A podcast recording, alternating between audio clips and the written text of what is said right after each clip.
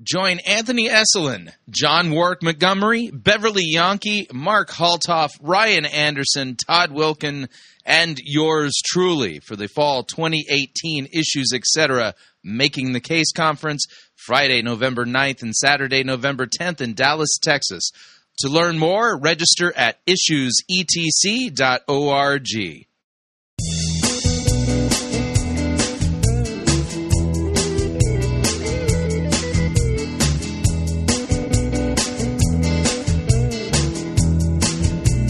It's time for another edition of Fighting for the Faith, Wednesday, August first, twenty eighteen.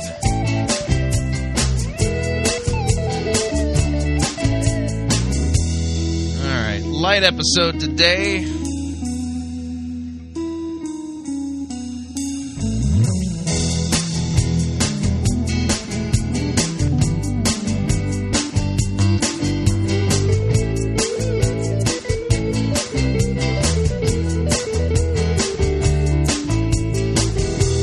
Thank you for tuning in. You're listening to Fighting for the Faith. My name is Chris Roseborough. I am your servant in Jesus Christ, and this is the program that dishes up a daily dose of biblical discernment, the goal of which, help you to think biblically, help you to think critically, and help you to slow down, stop, open up your Bible, and compare. Compare what people are saying in the name of God to the Word of God. No shortage of crazy things being said out there. We take the time to open up God's Word, to compare and contrast what the most popular pastors, preachers, teachers, conference speakers, self-proclaimed prophets, prophetesses, self-appointed apostles, and apostolates, and those generally put forward by the evangelical industrial complex as those whom we need to be listening to, whose books we need to be buying, and whose small group curricula we should be studying instead of the Word of God. Yeah, weird how that works. Over and again, we demonstrate that the steady diet of doctrine that's put forward for consumption by the average evangelical is far from biblical, far from what God's Word says. Now, part of the process of learning sound biblical discernment, if you would, involves learning how to listen to good biblical preaching. Now, I'm not going to say that that's what's going to happen today. I'm going to go off on a little bit of a bunny trail, if you would, talking about Uh, the need and the imperative to fight false narratives and the role that false narratives play in deception. So today is a little bit kind of a think along with me episode, but I'm not doing it on radio. This was a think along kind of concept uh, at uh, the church that I serve, Kongsvinger Lutheran Church in Oslo, Minnesota. So let's uh, get right to it. The name of this episode, Fight the False Narrative. Here we go. All right, grab a Bible, something to write with, and we are going to get started. We're going to go back into the book of Exodus. We've concluded our little mini-series on worship and a look at the historic uh, divine service. If you have not had an opportunity to hear all of the lessons in that lecture, I strongly recommend it. Let us pray, and we will get started today in our study of Exodus again. Help us grow in the knowledge of your dear Son, our Lord Jesus Christ, and to remain firm in the confession of his blessed word. Give us love to be of one mind and to serve one another in Christ. Then we will not be afraid of, what, of that which is disagreeable, nor of the rage of the arsonist Satan, whose torch is almost extinguished. Dear Father, guard us so that his craftiness may not take the place of our pure faith. Grant that our cross and sufferings may lead to a blessed and sure hope, and of the coming of our Savior Jesus Christ, for whom we wait daily. In Jesus' name, amen. Are any questions that came up um, before the sermon? You know, it was an interesting read. You'll note that I took our gospel text and worked it through the details of the crossing of the Red Sea. So again, one of the major principles of Scripture is that Scripture interprets Scripture. This is how this works. And then the other key component of understanding the Scriptures is the Scriptures are about Jesus, not you. Jesus has come to solve the problem that we've created. It's kind of a good way to put it. But, you know, it, if somebody in need of a Savior is not the solution. Somebody in need of the Savior is part of the problem. so that's the idea. And God didn't send us a life coach. He didn't send us somebody who's going to come and pump you up, like, you know, Hans and Franz. He, he sent us a Savior and a Liberator. And so the themes then of that gospel text run through Exodus. You can kind of see what's really going on there, and it's vital for a, a proper understanding. So any questions come up from that? No? All right. I always, when there's no questions, I always come to one of two possible conclusions, and I leave it kind of as a question mark. Either you totally got it, or I totally talked over your head and nobody got it and nobody wants to say anything. So, but that's on you because you had the opportunity to ask questions if it's the second. So I, my conscience is clean. So anyway. All right, we're back in the book of Exodus. We, when we left off, we were in Exodus chapter twenty-three. Here's what the Lord then is saying to Moses. Behold, I sent an angel before you to guard you on the way, to bring you to that place that I have prepared. Hmm, that I have prepared. You know, Jesus talks that way too. Behold, I go and prepare a place for you. You know, uh, yeah, in my Father's house there are many mansions. And so Jesus, the carpenter of Nazareth, is personally working on your new abode, if you would. And so here you've got this great theme, and this is another one of these examples that shows us that the story of Exodus, again, is type and shadow. And this is something that we must consider ourselves as a part of. We are part of the Exodus. This isn't their story. This is actually our story. We were not enslaved in Egypt, but we were born enslaved to the devil and to sin and the world's passions. And Christ has liberated, our Passover lamb has liberated us from that slavery. We have been baptized into the Red Sea of Christ's shed blood. And now as we live out our days, as we head towards the Jordan River and the inherit, the eternal inheritance, the day of our rest, that Christ himself feeds us with his own body and blood, the manna from heaven, because Jesus is the bread of life. That's the idea. So you can kind of see how the themes work. Old Testament and New Testament come smashing together and find their ultimate fulfillment and proper understanding in Christ. If you, if you, you know, and it takes some time to kind of work that out. Like I said in the sermon, though, once you see it, you can't unsee it. And you can't understand the stories of the Old Testament apart from Christ, and you can't properly understand Christ's actions apart from the Old Testament. It all works together. So, behold, I sent an angel before you to guard you on the way, to bring you to the place that I have prepared for you. You think of the, uh, you know, what little we know about angels. Angels are ministering spirits to the to Christians, to believers. And so, even we as Christians, we have angels that God helps us on our wilderness wandering. So pay careful attention to him. Obey his voice, don't rebel against him, for he will not pardon your transgression, for my name is in him. But if you carefully obey his voice and do all that I say, then I will be an enemy to your enemies, an adversary to your adversaries. When my angel goes before you and brings you in, brings you to the Amorites, the Hittites, the Perizzites, the Canaanites, the Hivites, and the Jebusites, and I blot them out, you shall not bow down to their gods, nor serve them, nor do as they do, but you shall utterly overthrow them and break their pillars in pieces. You shall serve Yahweh your God, and he will bless your bread and your water, and I will take away, I take sickness away from you. Now, notice here, does God command the children of Israel to coexist with idolaters? The exact opposite. And so it's one thing when the world puts bumper stickers on their vehicles that says coexist. Okay? It's one thing when the world says it, but it's a whole other thing when that message makes its way into the visible church. That somehow we as Christians are to consider ourselves just one faith community among other faith communities. And that, you know, that there are many different ways to serve God. Don't be so arrogant as to think that somehow you can know whether or not that Muslim's truly worshiping God or not, or that Buddhist, or that person who's into Hinduism, or that person who's into Wicca. And so this was kind of the major appeal of the emergent church movement, which bought into uh, postmodernism. There was a book written in, oh, better than a decade ago now by Brian McLaren. And the name of the book was A Generous Orthodoxy. A Generous Orthodoxy. And he was arguing to evangelicals to believe in this idea that somebody can be a follower of God in the way of Muhammad.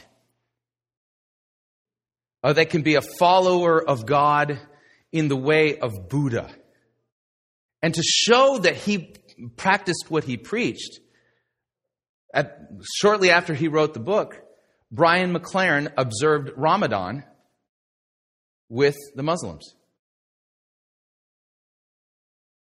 Does that sound right to you guys? No, it doesn't make any sense. But I have a question. Sure. When a Muslim or a Buddhist or whatever, if they then say that they believe as we do and they pray to our God, or they pray to God and Jesus just like we do, if they are saying that, what are they trying to portray to us? I would argue that they are lying and they know they are lying. Yeah, well, see, the other teachers in the school wouldn't let me go into that classroom to right. hear this being stated. They kept you out? No, they just explained to me, Janet, it wouldn't be good if you went in there and heard this woman speak. Uh, then I would... You, you, you. Next time they do that to you, say, no, it's my duty. No, they already told me what she said, uh-huh. and then they just said, Janet, it wouldn't be good. No, it would be very good if you went, because there was that, kids in there. So that woman's lying. I know, but there was kids. That's a false narrative, by the way. Right. So that's what I'm saying. So as they, as they portray that they're just like us, mm-hmm. and they pray to our God and to our Jesus, mm-hmm. just like us, and they are out there portraying that to some young minds. Right. So let's let's let's talk about this for a second. And I saw. This this is good. This is good that you have your vocation. Hold on to your question or comment, Faith. So here's the idea. That's what we're going to we're going to identify as a false narrative. Okay? So here's the narrative. The narrative behind this is is that you Christians, you people in Western society, need to stop getting so uptight about us Muslims. Because we're just like you. Yeah, we are. We worship the same God. We believe in Jesus and all this kind of stuff. That is a load, a, literally a load of bovine scatology. Okay, best way I can put it. All right, it you know, work the work it out. And the narrative itself is the thing you have to go after. And which you, when you hear a false narrative like that, you stand up and you say, "What you just said, that whole narrative is factually false." And Muslim Islam itself teaches that. Okay? This is where a little bit of knowledge of the Quran helps. The Quran teaches that Jesus is not the Son of God. That he is a prophet similar to Muhammad, but Muhammad is greater than Jesus. Is Allah the same as God? Technically, no. All right? Allah is not triune. Yeah, Allah is not triune. To them, I say, not, not to us. Yeah, no, the details matter. Because the God we worship is the Holy Trinity. One God, three persons, Father, Son, and Holy Spirit. The God they worship, Allah, is one God, one person. Okay, that's what, that's what I meant. To, to them, Allah is God. Yeah. yeah. Not so, the same way that we understand it, though, because right. they, they would identify us as, they as call Allah polytheists. Right. They so so here's so we're polytheists for, for worshiping a Trinity. So here's the two. There's two moves to this, by the way. The first is you say that's factually incorrect, and you demonstrate your knowledge of the Quran and quote the Quran back to them, and say the Quran says that Jesus isn't the Son of God, that God is not triune, and Scripture says, the Bible says, that God is triune and that Jesus is the Son of God. So we do not worship the same God. And now here's the second part of the move. I must surmise that the reason you're saying this false narrative is because you have bad motives. I challenge your motives, because somebody who's lying like this cannot be doing so without a good with, with, with a good motive. You are purposely trying to deceive these people, which means you have an agenda. And say, what is it? Challenge the challenge the narrative, challenge the agenda. Challenge our authority. Right. Remember, the devil is the father of lies, and when he is lying, he is speaking his native language. Yeah, one of the common rebuttals that you'll hear if you start talking about the Quran and say, well, you're not reading it in its original language, you're reading the twisted English translation. Yeah, then then you say, so then you're saying, if, they, if, that, if that's their defense, well, you don't understand the Quran. So you just ask them, do you believe that Jesus is the Son of God and that God is a Trinity? Yes or no? Stay on point. Yeah.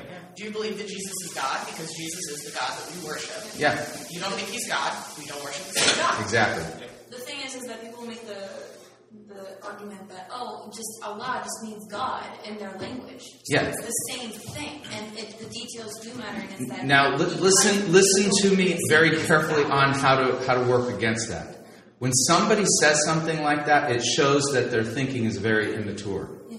And this is where a little bit of rhetoric might get their attention. You tell that person, you need to grow up. You're being naive.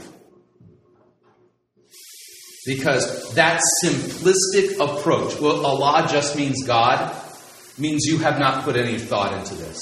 Therefore, obviously the same God. Right. So here's the idea. In blowing up the narrative, it might require you to rattle somebody just a little bit. Not meanly, but firmly basically saying, if you, what you're saying is so simplistic and naive, you need to grow up. Because you're being immature here. Like, they think that like God is like this doll. And it's like, oh, he just dresses in different clothes in different cultures. Yeah, and, and there's the narrative. It's the same It's the same thing. Yes, it's just, it's you the, know him in different yep. clothes and different cultures. Yep. That's the narrative. And you basically say that's absolutely false. The God we worship does not permit the existence of other idols, does not present proxy worship to him through other gods.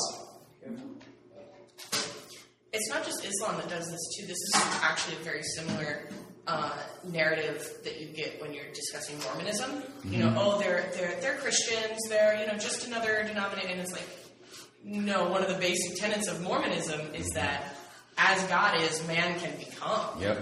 That's not. Yeah. Christianity. Yeah. So it, when you're dealing with things like this, identify the narrative, factually blow up the narrative, and challenge them where they need to be challenged. Either they are intentionally lying or they're being naive. And you need to challenge that.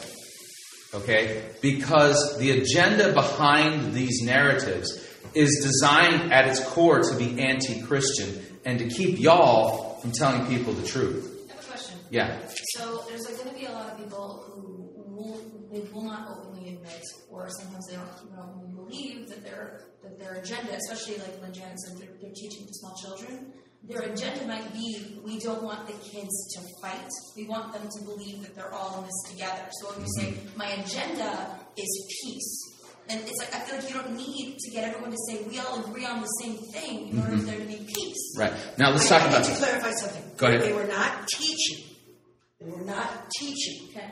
It was in the classroom, and the kids could ask any questions that they wanted to ask. Mm-hmm. The one child asked about your religion is different than ours, and this is where she said no. Yeah. So they were not teaching.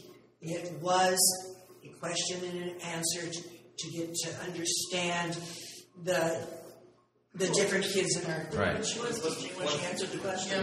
Well, we're at the discussion today. Yeah, that's great. Janet, it's a good thing you weren't doing. Right. The floor recognizes Mister Matheson. one, one, way, one way to rebut that would be to say what you are expressing to that person who said that. You are expressing an American educational perspective. You will never get that answer from a Christian who lives in a Muslim country.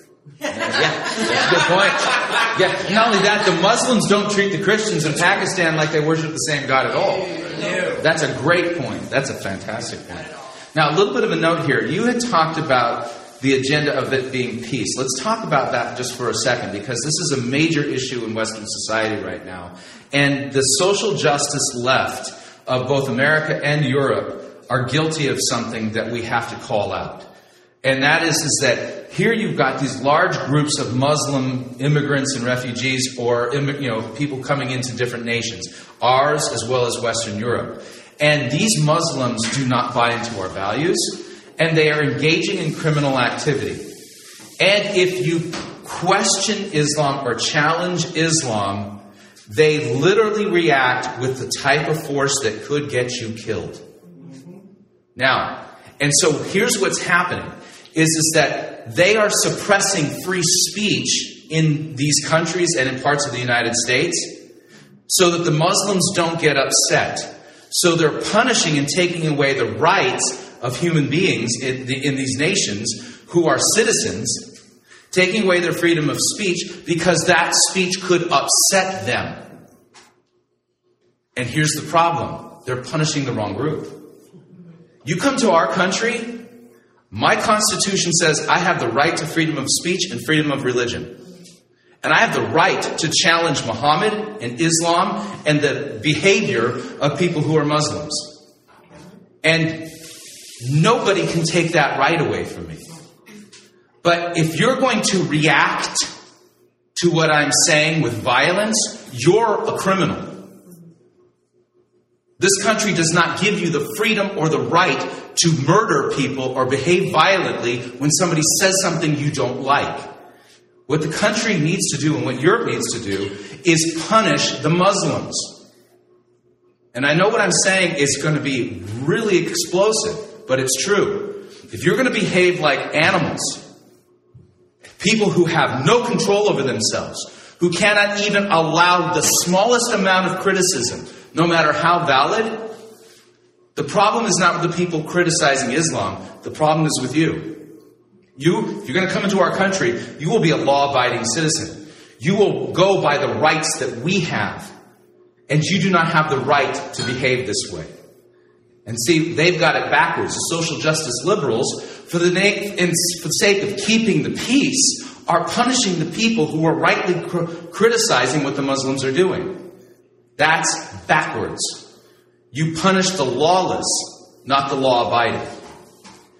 And that's the problem we're facing right now.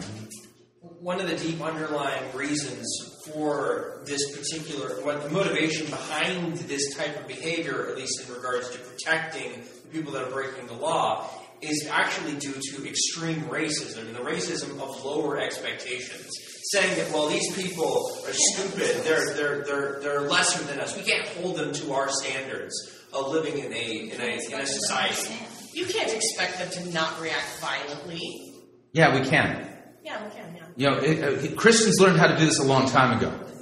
Okay? Because I don't know if you've noticed, but Christianity gets criticized quite sharply and unfairly within the media. And when was the last time Christians in mass had a big rally and then murdered somebody or raped a bunch of women because somebody said something terrible about Jesus? You think about what happened to those cartoonists in Paris. They had put cartoons out criticizing Muhammad and Islam. They were murdered in cold blood. And the problem wasn't that they spoke, that they criticized Islam. The problem is, is that the Muslims are not held in check and are not punished for their wicked and evil. They're going to have to, if they want to be, if they want to live next to us, in our country, then they're going to have to learn that I have rights. I have the right to say that religion is evil, and it's wrong, and it's false, and Muhammad is a false prophet. And you do not have the right to take my life because I said it. Not in this country, baby. Maybe in Libya. Maybe in Pakistan, but not here.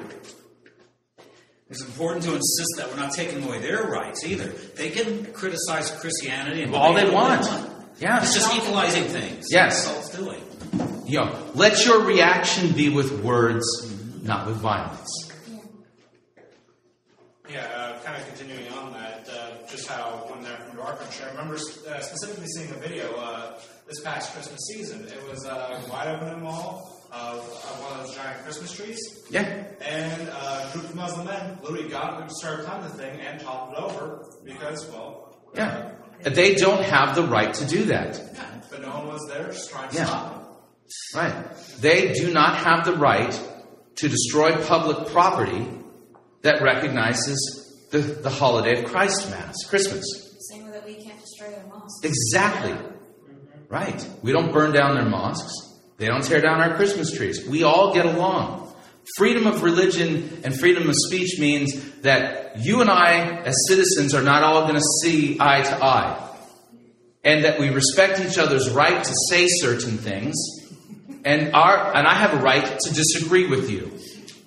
And that's, and that's kind of why it's so sad that that kid asked, you know, are, are we are we not the same? He was like, no, no, no, no, you're the same. You're the same, really. We really all agree. No, you're not. And then the second that they realize that they don't, how do we react? What do we do? No, no, no, but you really all agree. It's all fine. You, in order to get along, you have to agree. No, you don't. All right? You don't. Our whole country is based on the idea of differing political ideas and viewpoints and perspectives and solutions. But it's, it's like at Christmas time, as the kids are getting on the bus, I'm going, Merry Christmas, have a wonderful Merry Christmas. I just oh. One kid goes, you can't say that to me. I don't believe in Christmas. And I said, you know what? I said, that's okay. I do it. I said, and because that we are Christians and we live in this wonderful world, that's why you're here. So, and then you get two weeks off of Christmas because I believe in Christmas. I said, so Merry Christmas. That's right. That's right. Right. How how far should you take the freedom of speech, though? Should whites be allowed to say the N-word? Should you be able to draw cartoonish figures of Muhammad when it's so offensive to the... Okay, so let's put this in the perspective of the church first, and we'll talk about the state wider. Okay? Within the church, if anybody here is going to be engaging in racial slurs and is looking down on somebody based upon their skin color, they're going to hear from their pastor and call them to repentance. That's straight out sin. We are all made in the image of God, and there is no room for that in Christianity, period.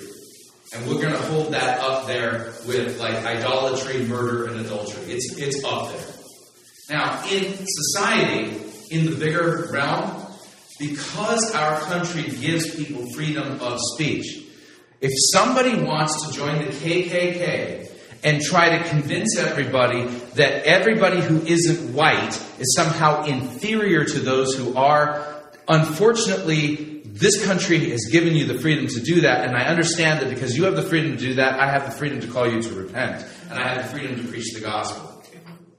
So America is purposely set up so that we are a marketplace of ideas. And you know what? If somebody wants to go out there and convince everybody that being white is what it's all about, and that if you're a different skin color, you're automatically inferior, go knock yourself out. But you're not going to stand before Jesus on the judgment day and Jesus say to you, good job. You're probably going to hear him say, depart from me, I never knew you. That's sin. It's a, an egregious sin. But in the marketplace of ideas, so you think right and left-hand kingdom. In the left-hand kingdom, unbelievers, yeah, they can do that. And as citizens, we can say, that's just disgusting. That's absolutely disgusting. But the reality of the situation is, is that much of the talk now about racism, the other side is engaging in the same kind of racism while denying that it's racism, which is a straight-up lie.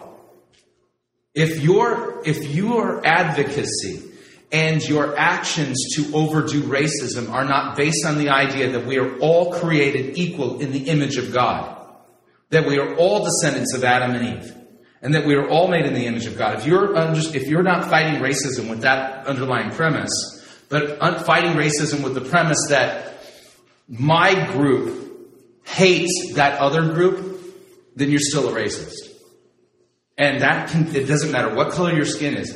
And they've redefined racism. Racism now is about hatred of another race combined with power. So it's not truly racism unless you're in power, which is nonsense. That's a bogus definition. But it's always been about power if you're racist. It's always been about power. Yeah, always, it always is about power. Right. Racism does seek some type of group power right. based upon an identity, based upon your skin color. But they're saying that if you don't have power, if you're if you're poor, yeah. if you don't have influence, or you're... then you can't be racist. Yeah. So so the idea then is, is the way the liberals have worked it out. They've redefined racism so that the only people who can be racists right now in America are white people. This is not true. But here's how they do it. White people oppress minorities and they have power. Therefore, as a group, they are racist. And then you say African Americans or the Latinos or people from South Africa or whatever. They can't be racist even if they have a hatred towards white people because they don't have power. Until they have power, they're not racist. That's that's that's playing with a funny deck. You're dealing from the bottom here. All right, we're going to pause right there, pay some bills. If you'd like to email me regarding anything you've heard on this edition or any previous editions of Fighting for the Faith, you can do so. My email address is talkback at fighting for the faith dot com, or you can subscribe on Facebook, facebook.com forward slash Pirate Christian. Follow me on Twitter. My name there at Pirate Christian. Quick break. When we come back, the balance of this lesson, Fight the False Narrative. Stay tuned. Don't want to miss it. We will be right back.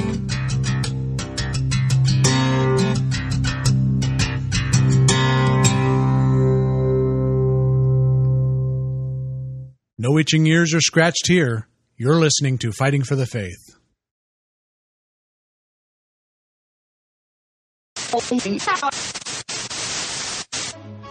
You're listening to Pirate Christian Radio. We'll be taking your false doctrine now.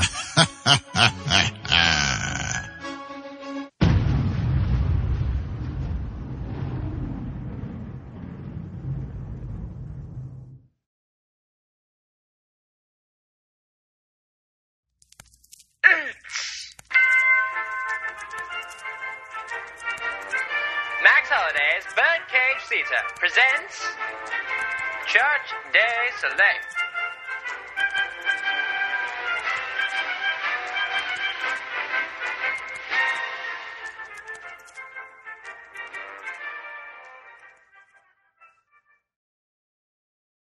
I don't know why we have to come to these small group sessions. They're just so boring. Hey, do you find that small groups just aren't that interesting or fun anymore? That's quite literally what I just said. Then we have the product just for you! New from Los Lobos Ministries is Beth Moore's Biblical Mad Libs. Well, what is it? Simple! Beth Moore's Biblical Mad Libs are an entire booklet loaded with fill-in-the-blank Bible passages. Aren't we supposed to read the scriptures the way they were originally written? Not if you want to spice up your small group Bible studies. With Beth Moore's Biblical Mad Libs, you can make every passage be about you. Isn't scripture about Jesus? Only if you want it to be.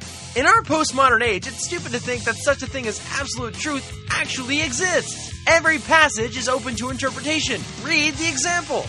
But now that you have been set free from financial debt and have become warriors of God, the fruit you get leads to better sex and eternal life. For the wages of sin are smelly diapers, but the free gift of God is a really good tax return in Jesus Christ our Lord. That was absolutely heretical.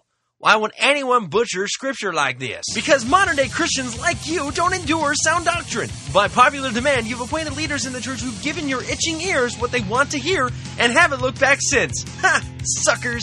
This is just horrible. If you thought it couldn't get any worse, then you're just as foolish as Naval. We've already expanded the Biblical Mad Lib franchise to include alternate Bible translations. That can't be good. You're right! It isn't! We now have biblical Mad Libs in The Voice, the N I V, the K J V, the N K J V, and, for a limited time only, we have the Furtick Audaciously Revised Translation. Wait, doesn't that last one spell? Yes, it does spell fun. Not just fun for you, but for the entire small group. We've even created a Biblical Mad Libs Junior Edition to get the kids twisting scripture from a young age. I would never buy this for my children. Lucky for you, you don't have to. We're handing out free copies to every youth group in the nation. Plus, we're also including a special copy of Elevation Church's The Code Coloring Book for a little extra heretical flavor. You're not going to get away with this. You can't stop us. We're already in control. Resistance is futile.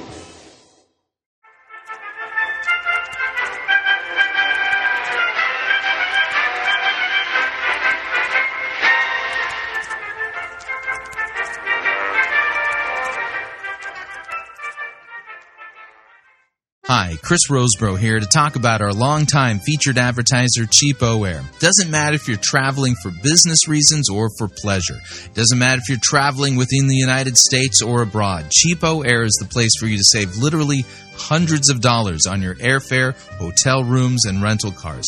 Visit our website, fighting for the faith dot com. On the side of our website, you'll see our ad banners.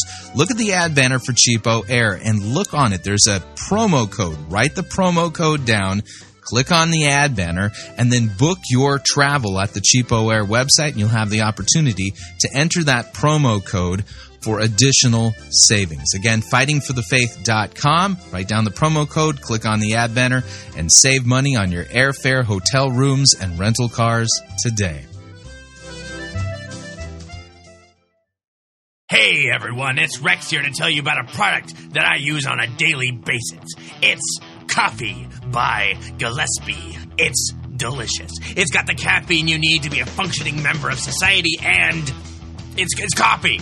There's all sorts of different blends to choose from that are themed alongside the church calendar.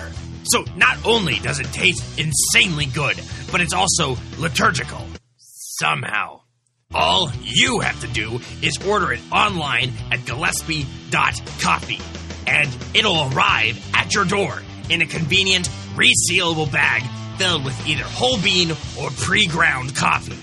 I personally like mine as whole bean because it goes so well with milk. Now, now that's what I call a balanced breakfast. So head on over to gillespie dot coffee and get some.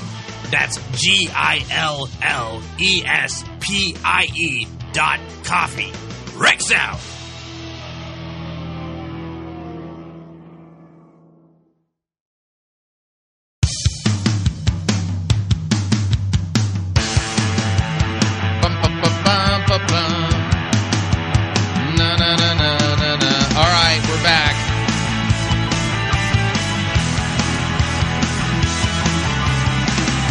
Uh, warning, listening to Fighting for the Faith could cause you to think that false narratives are very powerful forms of deception, because they are. Just a reminder, Fighting for the Faith is listener-supported radio. That means we depend upon you and your generous gifts and financial contributions in order to continue to bring Fighting for the Faith to you and to the world. And you can partner with us. It is a partnership. Visit our website, fighting for the faith dot com. When you get there, you'll see our three friendly yellow buttons. One says donate, the other says join our crew, the other says become a patron. Uh, when you join our crew, you get to pick your rank in our crew. Rank is based upon your monthly commitment. Lowest rank is Powder Monkey at nine dollars and ninety-five cents a month. After that, Gunner's Mate at twenty-four dollars and ninety-five cents a month. From there, Master Gunner at forty-nine dollars and ninety-five cents a month, and then Quartermaster at ninety-nine dollars and ninety-five cents a month. Joining our crew is a great way to support us. If you would like to uh, make a one-time contribution, you could do so by clicking on the Donate button. Uh, if you'd like to become a patron via Patreon, click on the Become a Patron button. And, of course, if you'd like to support us the traditional way, you can make your gift payable to Fighting for the Faith. Send it to Post Office Box one three three four four, Grand Forks, North Dakota, zip code five eight two oh eight. And let me thank you for your support. We truly cannot do what we are doing here without it. All right, here's the balance of today's lesson on Fight the False Narrative. Here we go.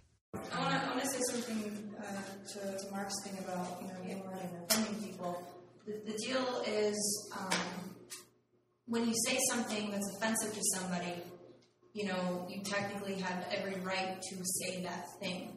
And, like, if you go around saying N-word, you're gonna, there's a social stigma that in and of itself is going to punish you. But you're not going to yeah. have the police officer coming banging down your door saying, you offended them, you're under arrest. Right. And, and the, problem with, the, the, the problem with making an offensive cartoon and then getting killed for it, and then saying the N-word, and then people just look at you like, oh, you're, you know, how dare you, that's, you know, that, that's an insult, and you shouldn't be saying that, you know, in polite conversation, something like that. You have the right to say things, but does the government have the right to come down on you and say, you offended them, now you're under arrest? That's what's happening in Europe. I know, and that's the problem with yeah. speech. No, the problem is, is that, is that their behavior in their offense is lawless, and it's not right.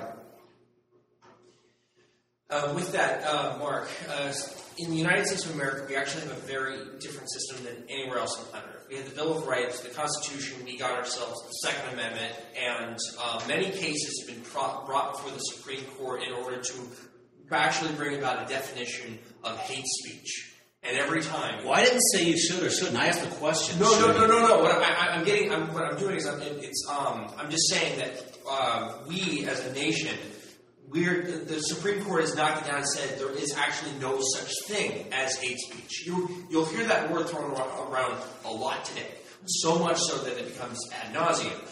Uh, and people will say, well, you can't say these words because that is hate speech. To which any reply, the Constitution and the Supreme Court says there is no such thing as hate speech.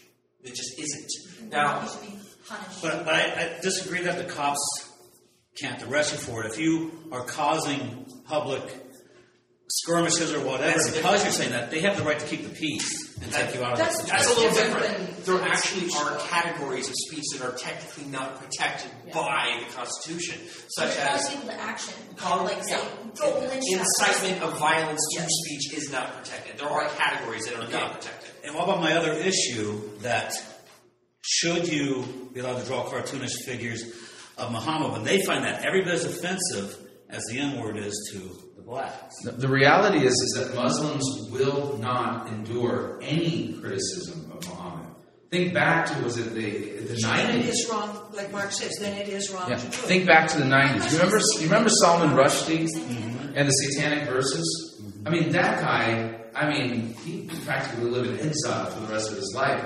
And he wrote a book that did, was not salacious, right. was not designed to be some kind of a you know, a, a crass critique of Islam, and, you know, you know, throwing poop on the face of him or anything like that. No, it was a solid, well thought out series of criticisms of, of Islam, and this and the Muslims literally reacted the exact same way as if you had somehow drawn a cartoon of of Muhammad in drag. Mm-hmm. It's the same. They will not permit any criticism of Islam, period. They will not endure it. Which shows me they have no confidence in their religion, because we'll take anything. We'll, we'll argue with you. Yeah. You know? Yeah. Because we know we're right. Right. See, that's that's the issue. Everybody knows this, this fact about, about Islam. They will not allow their narrative to be challenged. You challenge their narrative at the risk of losing your own life. Period. And here's the thing. On our soil, in our country, you don't have that right. Period. You do not have that right. Yeah, just the political cartoons that go back and forth these days, whether you're extreme left or extreme right, are about as offensive to those two groups, yeah. opposite groups, and yeah. that's what was done with yeah. the cartoon. But, you know, so far at least. Yeah. At least so far. People aren't killing each other over it. Yeah. I mean, the last time I checked, I mean, the, the way the, the social justice liberals talk is that somehow there's this underlying right to not be offended. Well, if that's the case, then I then the whole liberal media has got to go, because per, pretty much every day I'm offended by what they say. Literally. I mean, and then every year at Easter time, you know, Newsweek or a major magazine publishes a hit piece against Jesus, calling into question the historicity of the Bible. I'm offended by that. How come they're allowed to offend me? But I can't say something you know, educationally critical of Islam or of their ideology.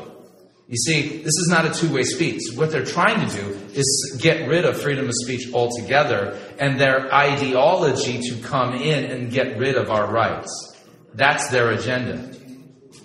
Well, and you see political cartoons or, or, or different things of very unflattering portrayals of Christ or Christian figures mm-hmm. all the time, especially like Mary gets portrayed in some crazy ways. Yeah. And they have the freedom to do that. Yeah. You, you I'm think offended of the, by that. Yeah. You think of the artist. What was an artist like twenty-five years ago, you know, a quarter of a decade ago, in New York, at an art exhibit, you know, basically took a crucifix and put it into a, you know, a, a see-through vat of urine.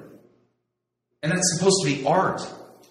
that Maplethorpe or something? Huh? Was that Maplethorpe or something like that? I, I forget the name of the artist. All right, so, okay, what is this? All we did was say that Christianity, that God, that Scripture does not have the coexist idea. And look where we went. Where we went. Wow.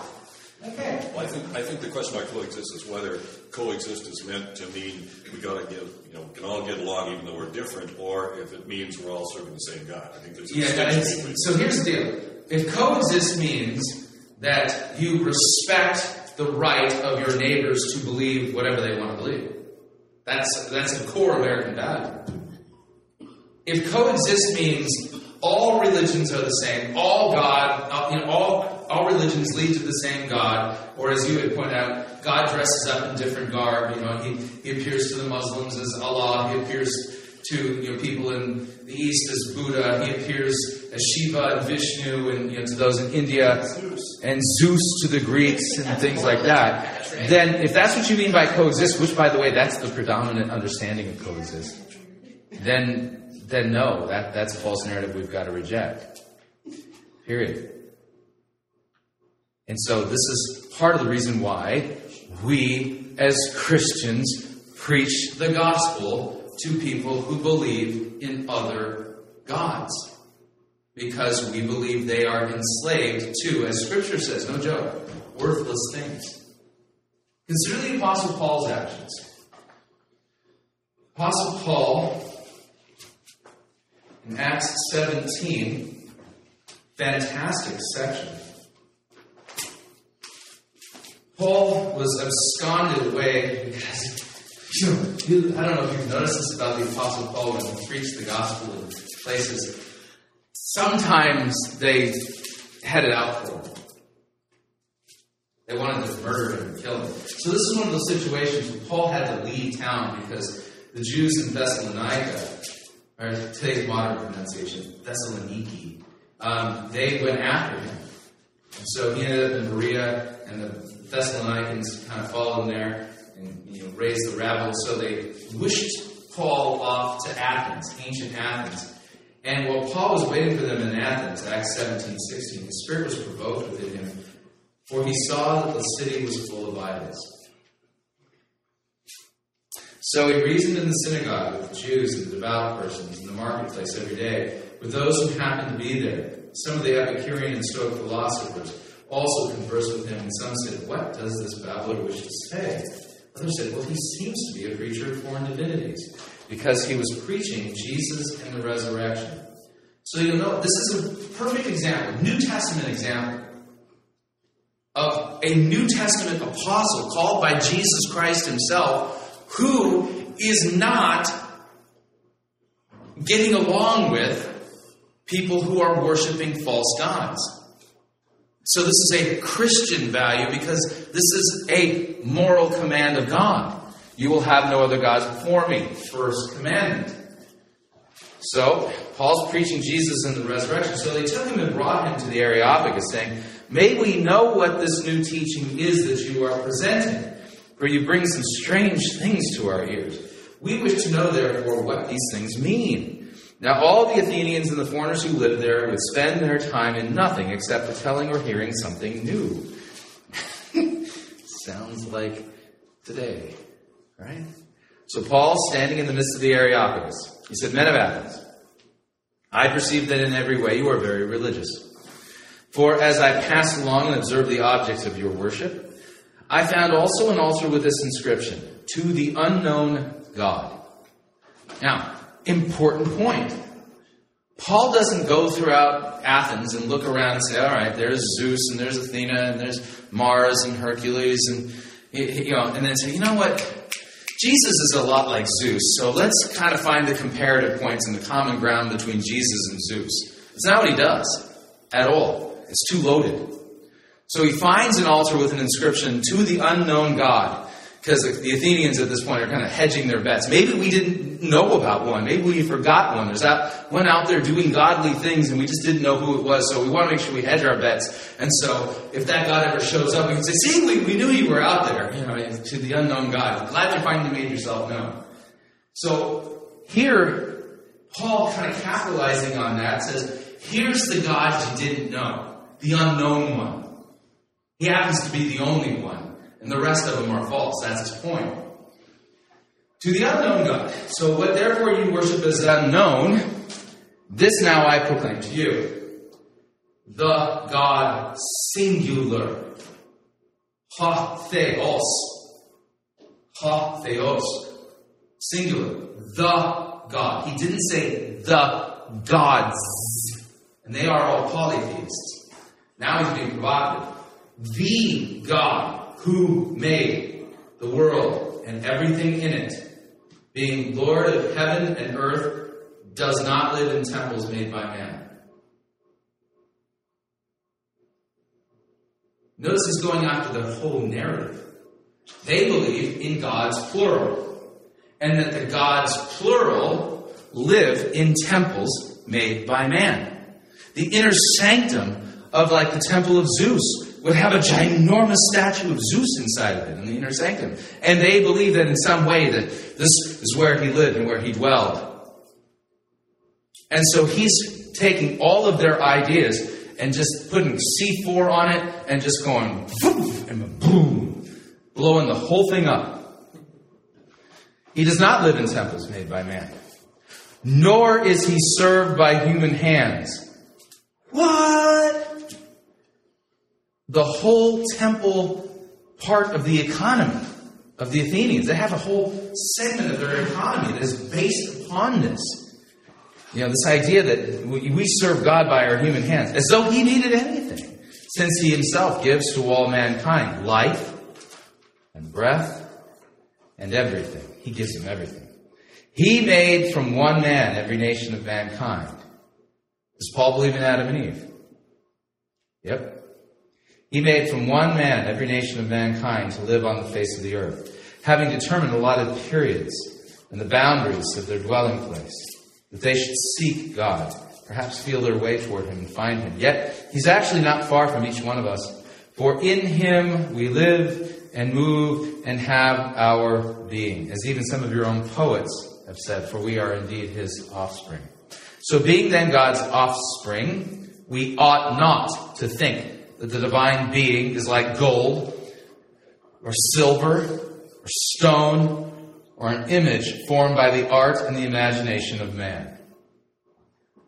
The times of ignorance God has overlooked, but now he commands all people everywhere to repent, because he has fixed a day on which he will judge the world in righteousness by a man whom he has appointed, and of this he has given assurance to all by raising him from the dead. So notice, he's calling them to repent of their idolatry. Paul is not coexisting. Paul is evangelizing. And those who are worshiping these false gods need to hear the truth, that they are sinners, that they are idolaters, that the things that they worship are not true, they do not exist, they are the result of the imagination of human beings, or even worse, demons. And he points them to Jesus and his resurrection from the grave as proof that he is not only God, but that he will also be the judge of the world. Politically incorrect. In your face. He was offensive. He spoke the truth. He did so in love. They didn't compromise the message. Now, when they heard of the resurrection of the dead, some mocked. Come on. The dead are not raised. You're a loony. Loony, loony, loony. Right? That's what people do. Others said, you know, we're going to hear you again about this. So Paul went on out from their midst. But some men joined him and believed. Among them were also Dionysius, the Areopagite, a woman named Damaris, and others with them. So note this. Paul preaches the gospel, and now we get a tiny, tiny, tiny, tiny, tiny little church. We know the names of two of them, and there's a few others. It's not impressive. It's not a mega church. But where two or more are gathered in the name of Christ, he's present with them. So the preaching of the gospel, faith comes by hearing. Hearing by the word of Christ. The preaching of Christ results in God giving faith to some. And it took a while, took a while for Christianity to take root in Athens, but eventually it overthrew the cult of Zeus and the pantheon of the Greek gods. They are a thing of the past, not an ongoing thing of present. And all of those idols that Paul saw, they're either gone or they're in the museum. But they're not worshipped today. Faith comes by hearing, hearing by the word of Christ. And you're going to know Paul did not compromise regarding the first commandment. And Christianity is not called to coexist with idolaters. Not in the realm of the truth. Love them as neighbors. Tell them the truth about Christ.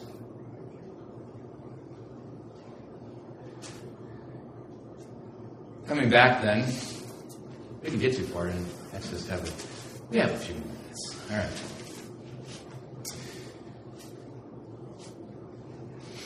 None shall, okay, so God makes promises. You shall not bow down to their gods, nor serve them, nor do as they do. You shall utterly overthrow them, break their pillars in pieces. And by the way, archaeologically, we know this is exactly what happened when the Israelis came into Canaan. You shall serve Yahweh your God. He will bless your bread, your water. I will take sickness away from among you. None shall miscarry or be barren in your land. I will fulfill the number of your days. I will send my terror before and will throw into confusion all the people against whom you shall come. And I will make all your enemies turn their backs to you. I will send hornets before you, which shall drive out the Hivites, the Canaanites, and the Hittites from before you. Can you imagine having an army of hornets? That'd be cool. That would just be cool. Because, like, hornets, like, scare me to death. I will not drive I will not drive them out before you in one year, lest the land become desolate and the wild beasts multiply against you. Little by little I will drive them out from before you until you have increased and possessed the land, and I will set your border from the Red Sea to the Sea of the Philistines, and from the wilderness to the Euphrates, for I will give you the inhabitants of the land into your hand, and you shall drive them out before and shall drive them out before you. You're going to notice the original boundaries that God's talking about, a lot bigger than the postage stamp size thing that we see in uh, in our world today. You shall make no covenant with their gods. They shall not dwell in your land, lest they make you sin against me. For if you serve their gods, I will surely, it will surely be a snare to you. So God and other gods do not get along. Then he said to Moses, come up to Yahweh, you and Aaron, Nadab and Abihu, and the seventy elders of Israel, worship from afar. Moses alone shall come near to Yahweh, but the others shall not come near, and the people shall not come up with you. So here, a little bit of a note. Um, there was a time when Jesus sends out seventy, seventy, sends seventy out and teaches them how to evangelize. I think that it's a correlation between the seventy who go up on Mount Sinai and this seventy. I haven't quite worked it out, but the numbers are identical, and there's some kind of a way it works, but I haven't sorted it out. Sometimes you have to work on the typology a little bit. And when you work out biblical typology, it's often a good idea to look at the Old Testament details, look at the New Testament details, and then do what that wonderful old children's television show used to do, Blue's Clues. Yeah, we are looking for Blue's Clues. You guys remember this? Right? He would collect up his little things, and what would he do? He would go to his thinking chair, right? So in working out typology, you work, take the little details, and then go to your thinking chair and kind of work them out. See if you can sort sort through them. That's kind of the idea. So I'm I'm convinced that this the seventy elders and the seventy that Jesus sends out, there's some correlation, but I haven't done enough time on the thinking chair to work it out. There may be other passages that need to be brought to bear, but I'm just saying there's something there. All right, so Moses alone shall come near to the Lord, but the others shall not come near, and the people shall not come up with them. Now remember, God has given them the Ten Commandments, and done so with a thundering voice from the top of Mount Sinai with smoke and fire and all this kind of stuff. Yes? Is this, this kind of sounds like um, the Ark of the Covenant almost, like when the... They're the holy of the, the holy of holies. When the one, the high priest could go near, but it's, it's yeah, it's kind of similar to that in that sense. But we haven't we haven't got the priesthood yet, and Moses technically is a prophet at this point, yeah. So he's kind of the first prophet. But yeah, there's something here, just not sure what. Still, still kind of working the typology. But if anyone wants to kind of kind of work the Rubik's Cube on this typology, you know, it, it does take a little bit of work. All right, so Moses came, told all the people all the words of Yahweh and all the rules. All the people answered with one voice and said, all the words that Yahweh has spoken, we will do. Now, a little bit of a note, spoiler alert, I'm going to remind you of something that's going to happen very shortly. So they said, all that the Lord has commanded, we will do. How long did it take for Moses to be gone before they built the golden calf? It wasn't very long. Moses wasn't gone for that long. Jeez. Yeah, maybe a month. Okay, it may, it may be not even that long. Because they had, you know, money, Moses came back down in what, forty days? Yeah. So how long do you think it takes to melt all that gold? Yeah, it didn't take long at all. So here, here's the idea, and you're going to know, how many times have we heard, you shall not worship other gods, you shall not make a graven image, you shall to bow down to it, you shall not worship, I will not, do, do not worship other gods. Over and over and over, God has said this in multiple ways, multiple times. What's the first thing they do as soon as Moses is out of their sight for just a little bit of time? They create an idol. Oy. Oy vey. Yeah. So this is this, this is this is really interesting. But here we've got them saying, we're going to do these things. No, you're not. So Moses wrote down all the words of Yahweh. He rose early in the morning, built an altar at the foot of the mountain, twelve pillars according to the twelve tribes of Israel.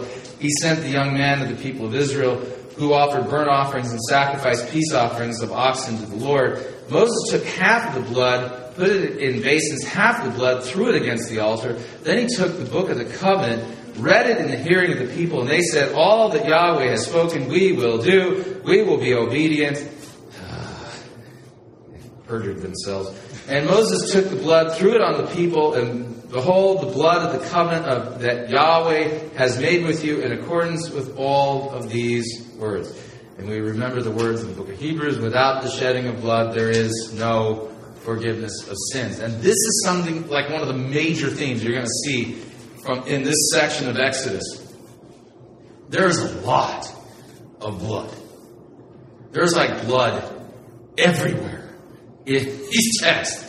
Here we've got the people being sprinkled with the blood of these sacrifices. And I'm thinking, man, I just washed this thing, and now there's blood all over it. Wait till we get to the vestments, to the priestly garments, and all the blood involved in their ordination service. I mean, there's just blood rolling everywhere. And without the shedding of blood, there is no forgiveness of sins. So this blood all has to do with, well, atonement. Getting right with God. So then Moses and Aaron, Nadab and Abihu, the seventy elders of Israel, went up. They saw the God of Israel. There was under his feet, as it were, a pavement of sapphire stone, like the very heaven for clearness. And he did not lay his hand on the chief men of the people of Israel. They beheld God. They ate and they drank. So we know what he was standing on. His face isn't described. So we can see the feet of God. Yeah. And we and this what he's standing on, you see kind of again pictures of similar things in the book of Revelation, which is fascinating.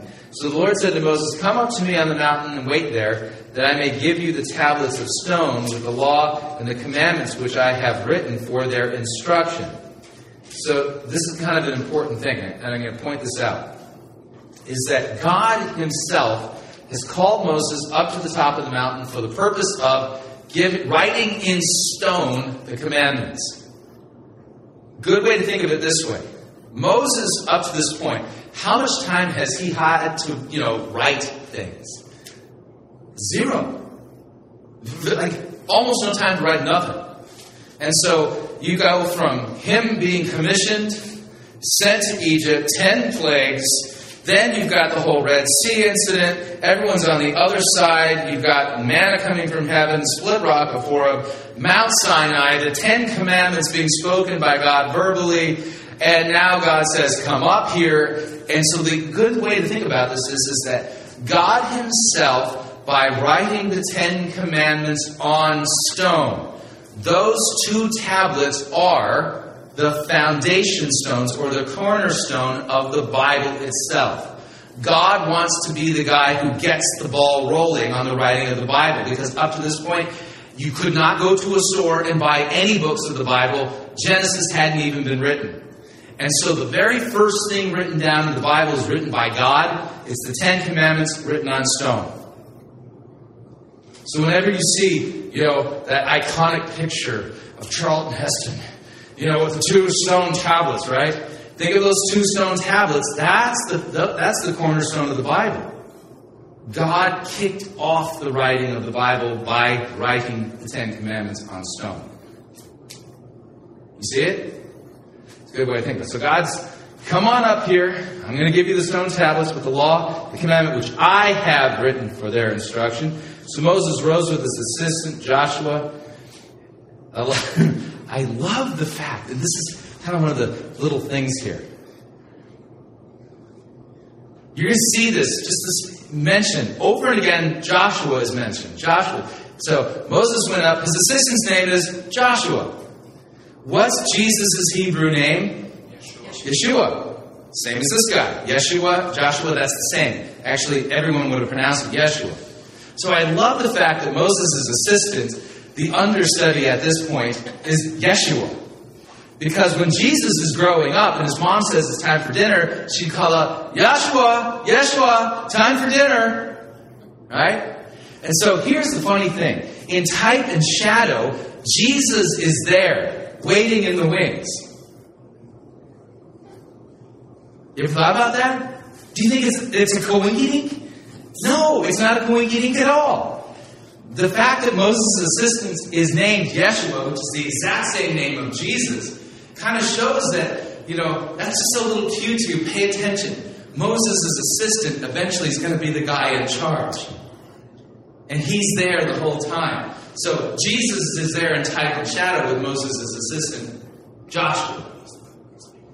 So Moses rose with his assistant, Joshua. Moses went up into the mountain of God. And he said to the elders, wait here for us until we return to you. And behold, Aaron and Hur are with you. Whoever has a dispute, let him go to them. So then Moses went up on the mountain. The cloud covered the mountain. The glory of the Lord dwelt on Mount Sinai. And the cloud covered it six days. And on the seventh day he called to Moses out of the midst of the cloud. Now the appearance of the glory of the Lord was like a devouring fire on the top of the mountain inside the people of Israel.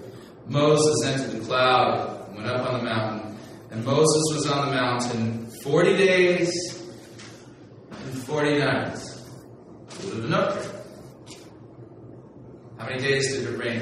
Flood. Forty days, forty nights. When Jesus was being tempted in the wilderness by the devil, how long was he out there? forty days. How long were the children of Israel wandering in the wilderness? Forty years. Forty years. This forty thing. You see, they're kind of all interconnected, but we'll leave it there for right now, and um, pick this up this morning next week. So what'd you think? Love to get your feedback. If you'd like to email me regarding anything you've heard on this edition or any previous editions of Fighting for the Faith, you can do so. My email address is talkback at fighting for the faith dot com, or you can subscribe on Facebook, facebook.com forward slash Pirate Christian. Follow me on Twitter. My name there, at Pirate Christian.